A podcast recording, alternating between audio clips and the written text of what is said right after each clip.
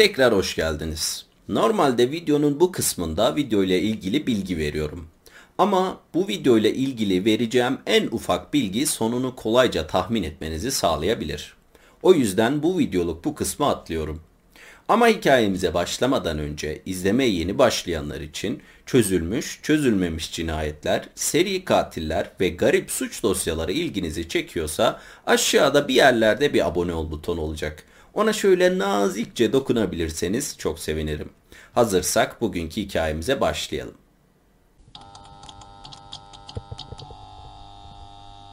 ...32 yaşındaki Russell Douglas arabasına bindi ve 9 yıllık karısı Brenna ile paylaştığı evine doğru baktı.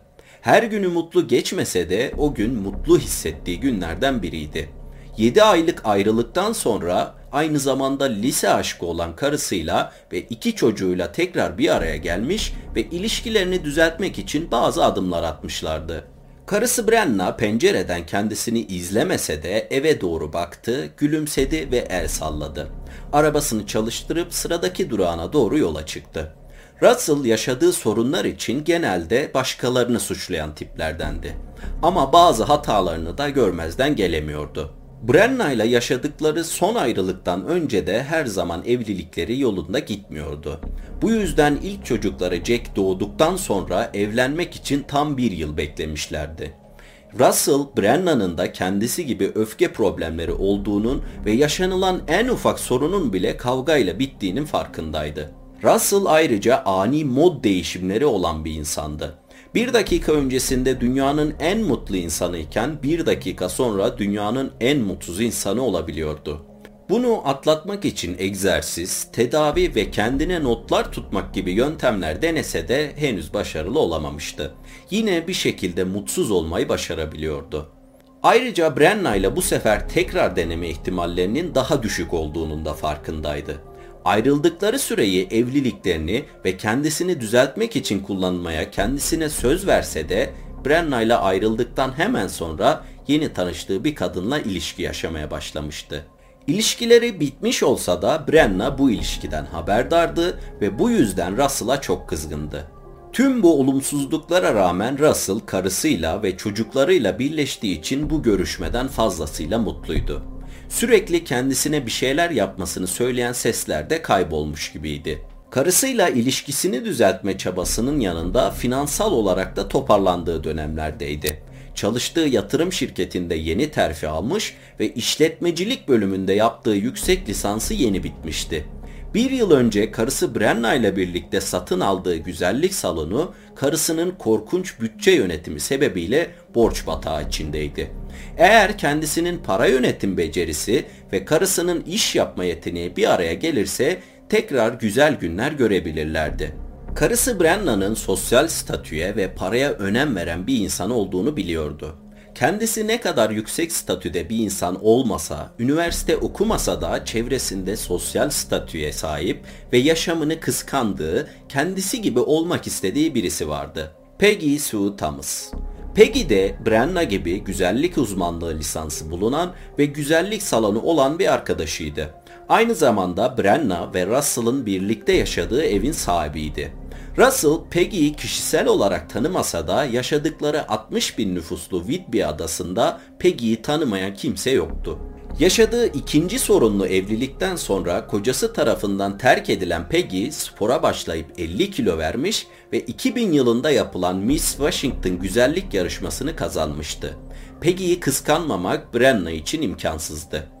Ama evliliklerine tekrar toparlar ve bir araya gelirlerse Peggy'nin evini satın alabilir ve kendi yaşamlarını bir nebze de olsa iyileştirebilirlerdi. Russell, Whidbey adasında doğup büyüse de gideceği yere ilk gidişiydi. Tarif edilen yere geldiğinde doğru yerde olduğundan emin olmak için yavaşlayıp sağına soluna bakmaya başladı. Ve yanlış yerde olduğunu anladı. Önünde kırmızı bir Volvo duruyordu. Kendisine tarif edilen yer boş ormanlık bir alandı. Çıkıp ana yola girip yavaş yavaş birkaç yüz metre daha ilerledikten sonra gideceği yer olan 6665 numaralı sokağa geldi. Uzun topraklık yolda biraz daha ilerledikten sonra arabasını yolun sağ tarafına park etti ve kontağı kapattı. Güneşin ışığından birisinin kendisine doğru yürümeye başladığını fark eden Russell emniyet kemerini çözüp arabadan inip ne istediğini sormak istedi. Ama kendisine doğru gelen yabancı Russell'ın arabadan inme hazırlığını görünce koşarak sürücü kapısına geldi ve kapıyı açmasını engelledi. Russell kafasını kaldırıp ne istediğini sormak istedi. Ama kafasını kaldırdığında karısı ve kendisi için kurduğu daha güzel bir hayat hayalleri ormandan gelen yabancının silahından çıkan bir kurşunla darmadağın oldu. Yaklaşık 4 saat sonra 4.30'da iki kadın komşularının evinin önünde park halinde bir araba durduğunu görünce şaşırdı. Araba tanıdıkları birine ait değildi. Sürücü kapısı açıktı ve içinde ışık yanıyordu. Ayrıca komşularının tatilde olduklarını, dolayısıyla arabanın onlara ait olmadığını da biliyorlardı. Arabanın kime ait olduğunu ve burada ne yaptığını merak etseler de havanın karanlık olmasından dolayı arabaya yaklaşmamayı, ertesi günde orada olursa polise haber vermeyi tercih ettiler. Ama onlardan önce merakına yenik düşen birisi oldu. 27 Aralık günü 27 yaşındaki Joseph çocuklarıyla birlikte yürüyüş yapıyordu. Arabanın açık olan kapısını ve içinde yanan ışığı gördüğünde aküsünün bitmemesi için yaklaşıp kapıyı kapatmak istedi.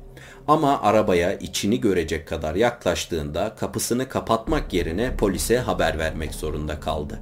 8 dakika sonra ormanlık alan polis ve ambulans sirenleriyle aydınlanıyordu. Olay yerine gelen dedektiflerin ilk teorisi olayın bir intihar olduğuydu.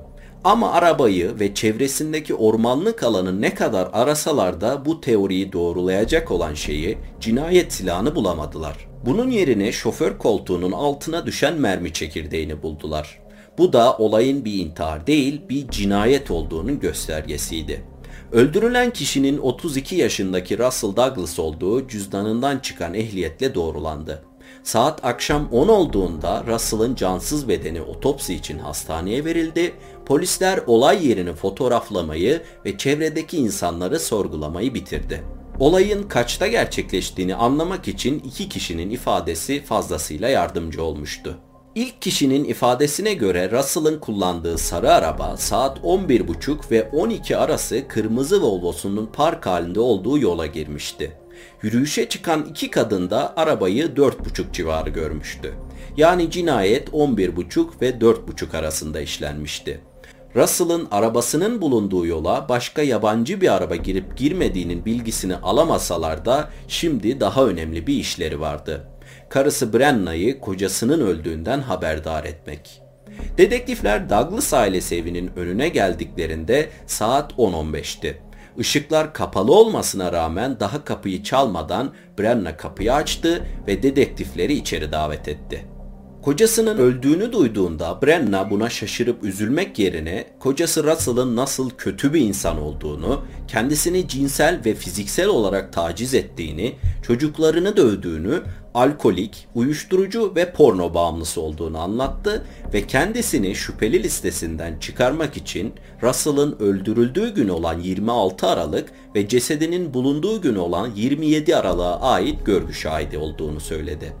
Polisler görgü şahidiyle Brennan'ın cinayet sırasında Russell'ın yakınlarında olmadığını doğrulasa da Russell'ın hayat sigortasından gelecek parada hak sahibi olması onu hala polisler için şüpheli listesinden çıkarmamıştı. Bu şüpheler Brennan'ın iş arkadaşları, ailesi ve Brenna ile ayrı iken ilişki yaşadığı kadın sorgulandığında daha da artmıştı. Russell'ı tanıyan herkes Brennan'ın anlattığının aksine bir karakter olduğunu söylüyordu. İki ihtimal vardı. Ya Brenna yalan söylüyordu ya da Russell ailesine başka, dışarıdaki herkese başka türlü davranan bir insandı. Brenna'nın işlettiği güzellik salonunun borç içinde olduğunu da öğrenen dedektifler Brenna'yı şüpheli listesinde en üste koydu. Russell'ın ölümü en çok Brenna'ya yarayacak gibi gözüküyordu. Brenna polislere ne kadar kocasının hayat sigortası olduğundan dahi haberi olmadığını söylese de dedektiflerin evine geldiği günden bir gün sonra 28 Aralık'ta sigorta şirketine gidip parayı istediğini öğrendiler. Brenna yürütülen cinayet soruşturmasında şüpheli olduğu için parayı vermeyi reddeden sigorta şirketi polislerle görüşmek ve Brenna'nın cinayet soruşturmasındaki durumunu öğrenmek için bir çalışanını polislerle görüşmeye yolladı. Sigorta çalışanına göre Brenna kocasıyla olan ilişkisini masallardaki bir ilişki gibi anlatıyordu. Russell çocuklarını seviyor, eviyle ilgileniyor ve zor zamanlardan geçseler de mutlu bir çift olduklarını söylüyordu. Dedektiflerin cinayeti Brennan'ın işlediğine dair olan şüpheleri Russell'ın bilgisayarı ve maili incelendiğinde daha da arttı. Russell, Brennan'ın anlattığı gibi pornografi bağımlısı bir adam değildi. Ve Brennan'ın kocası Russell'ın telefonuna da mailine de erişimi vardı. Kocasının ölüm haberini aldıktan sonra bir avukat tutan Brenna yalan makinesi testine girmeyi reddetti. Ayrıca kendisini işaret eden fiziksel bir kanıt olmadığı sürece polislerle görüşmeyi de reddetti. Brenna hakkında öğrendikleri bilgiler onu ne kadar şüpheli gösterse de kendisini işaret eden fiziksel bir kanıt olmadığı için bir şey yapamadılar. Russell'ın telefon kayıtları incelendiğinde alan kodu farklı olan ve sadece cinayet günü görüştüğü bir numara fark edildi. Dedektifler bu numaranın karısını da cinayet soruşturmasının içine çekecek bir numara olmasını umut ederek numarayı çevirdi. Açan kişi Peggy Sue Thomas'tı. Peggy dedektiflere 23 Aralık'ta Noel kutlamaları için Whidbey adasına erkek arkadaşıyla birlikte geldiğini, Russell'ı sadece Brenna için aldığı Noel hediyesini kendisine ulaştırmak için verirken evinde gördüğünü söyledi. Telefon görüşmeleri bundan ibaretti. Dedektiflerin eli yine boş kalmıştı. Cinayetten 7 ay sonrasına Temmuz ayına kadar hiçbir şey bulunamadı. Temmuz ayında polis bir telefon aldı. Hep bir telefonla çözülüyor cinayetler nedense. İlk telefon 26 Temmuz'da geldi. Telefon eden adam 2003 yılında Noel sırasında işlenen cinayette bir ilerleme kaydedip kaydetmediklerini sordu. Katilin hala yakalanmadığını duyunca kendisinin cinayetle ilgili bildiklerinin olduğunu ama konuşmaktan korktuğunu söyledi. Sonrasında dört kere daha telefon eden gizemli adam adını ve adresini vermeyi reddetse de son telefon görüşmesinde kendi adı olan Bill Hill ile birlikte katilin adını da verdi. Aldıkları yeni bilgi ve bir arama izniyle birlikte Peggy'nin evine giden dedektifler yine eli boş döndü. Bill polislere Peggy'nin ismiyle birlikte Brennan'ın da ismini vermişti. Brenna bir avukat tuttuğu ve konuşmayı reddettiği için Peggy sorguya alındı. Peggy evinin aranmasına fazlasıyla kızgındı. Polislere cinayetle bir alakasının olmadığını söyledi. Kendisini işaret eden gizemli tanığın ifadesinden başka kanıtları da yoktu. Adaya birlikte geldiği erkek arkadaşı Jim Huddle hakkında sorular sormaya başlanıldı. Ama Jim'in Russell'la tanışması bir yana aylar önce Peggy'yi terk etmişti. Polisler tekrar bir çıkmazın ortasında kaldı. Ama Peggy'nin sorgulanmasından 16 gün sonra cinayet davası sonunda çözüldü. Eski bir güzellik kraliçesi olan Peggy'nin sorguya alınması ve cinayet soruşturmasında erkek arkadaşıyla birlikte şüpheli durumda olması gazeteciler için kaçırılmaz bir haberdi. Gazetede haberleri gören eski bir polis memuru olan Keith Douglas polislere sadece katilin ismiyle değil aynı zamanda cinayette kullanılan silahla birlikte geldi. Keith Douglas'ın ve Bill Hill'in ifadesine göre 26 Aralık günü Russell Douglas'ın başına gelenler şu şekilde. Çocukları ve karısıyla birlikte kahvaltı yaptıktan sonra karısının hoşuna gideceğinden emin olduğu bir sürpriz yapmak için Russell 10.45-11 arası evden ayrıldı. Russell'ın katili Russell'ın dakik olduğunu ve zamanında oraya geleceğini biliyordu. Bu yüzden kendisi gelmeden yarım saat önce oraya gitmiş ve beklemeye başlamıştı. Russell'ın arabasını sokağın başında gören katil gözükmeyeceğinden emin olduğu bir yere saklanıp beklemeye başladı. Russell yakınına gelip arabasının kontağını kapattığında katil saklandığı yerden çıktı ve arabaya doğru yürümeye başladı. Russell güneşten dolayı kim olduğunu göremese de buluşmaya geldiği kadın olduğunu düşündü. Arabasından inip onu karşılamak istese de kim olduğunu anlamadığı bu gölge figürü ondan önce davranmış ve kapıyı açmasını engellemişti. Camını indirip ne istediğini sormaya çalıştığındaysa katilinin Peggy Sue olmadığını gördü. Katili hayatında hiç görmediği bir adamdı. Ve Russell penceresini indirir indirmez kafasına bir el ateş etti. Russell'ın öldüğünden emin olduktan sonra katili olay yerini terk etti. Russell'ın katili Peggy'nin erkek arkadaşı Jim Huddle'dı. Russell'ı öldürüleceği yere çeken kişi ise Peggy'nin ta kendisiydi. Peggy ifadesinde söylediği gibi Russell'a Brenna için aldığı Noel hediyesini vermek için evine gitmedi. Bunun yerine kayıtlarda da çıkan telefon görüşmelerinde bu boş ormanlık sokağı tarif ederek kendisini buraya çekti. Sokakta oturan ailenin tatilde olduğunu ve sokağın ıssız bir yerde olduğunu biliyordu. Peggy ve erkek arkadaşı Jim'in birlikte yaşadığı 4 ay boyunca Peggy sürekli Brenna ile telefonda konuşuyordu. Peggy telefonda duyduklarına yabancı değildi. Brenna sürekli kocası Russell'ın nasıl kötü bir insan olduğunu, kendisine ve çocuklarına şiddet uyguladığını, alkolik ve uyuşturucu bağımlısı olduğunu söylüyordu. Ama Peggy bir noktada bu söylenenleri erkek arkadaşıyla paylaşmaya karar verdi. Jim'in Florida'daki arkadaşı Bill Hill'e anlattığına göre Jim'in üvey babası da kendisine şiddet uygulayan ve alkolik bir adamdı. Russell'ı öldürme sebebi bir nevi üvey babasından intikam alma isteğiydi. Polislerin teorisi ise Brennan'ın hayat sigortasından gelecek parayı paylaşmayı teklif ettiği bu yüzden cinayeti işledikleriydi. Bill, Jim'in kendisiyle konuşmasından 7 ay sonra polislere Bill'in, Peggy'nin ve Brennan'ın ismini verse de fiziksel bir kanıt olmadığı için polisler bir tutuklama gerçekleştiremedi. Jim'in arkadaşı ve eski bir polis memuru olan Keith Douglas cinayet silahıyla gelene kadar. Jim arkadaşı Douglas'a gidip silahı kendisi için evinde saklamasını, Peggy'nin çocuklarıyla kaldığı için silahı evinde tutmak istemediğini söylemişti.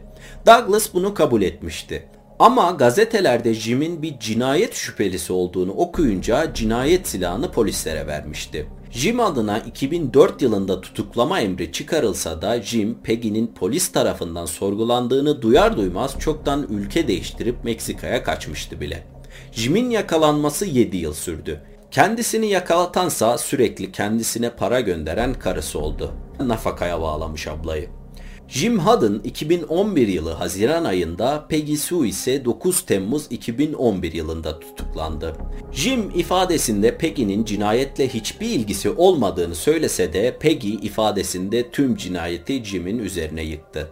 Tutuklanmalarından bir yıl sonra 20 Temmuz 2012'de Jim birinci derece cinayetle yargılandığı davadan 80 yıl hapis cezası, 6 ay sonra 26 Ocak 2013'te ise cinayete yardım ve yataklıktan yargılanan Peggy Sue, Washington eyaletinde maksimum ceza olan 4 yıl hapis cezasına çarptırıldı. Peggy 2016 yılında serbest bırakıldı. Russell'ın karısı Brenna'ya ise hiçbir suçlama yöneltilmedi veya mahkemeye çıkarılmadı. Russell'ın ölümünden 2 yıl sonra sigorta şirketi Brenna'ya 400 bin dolar ödeme yaptı. Kendisine bir ev ve araba alan Brenna borçlarını ödeyemeyince onları da kaybetti. Russell'ın Brenna'yı veya çocuklarını dövdüğünü veya kötü davrandığını gösteren herhangi bir kanıt bulunamadı. Yalancı Brenna seni. Vakit ayırıp dinlediğiniz için teşekkür ederim. Aşağıya bırakacağım sosyal medya hesabımdan bana ulaşabilir, hikaye önerebilirsiniz. Kendinize iyi bakmayı ihmal etmeyin. Hoşçakalın.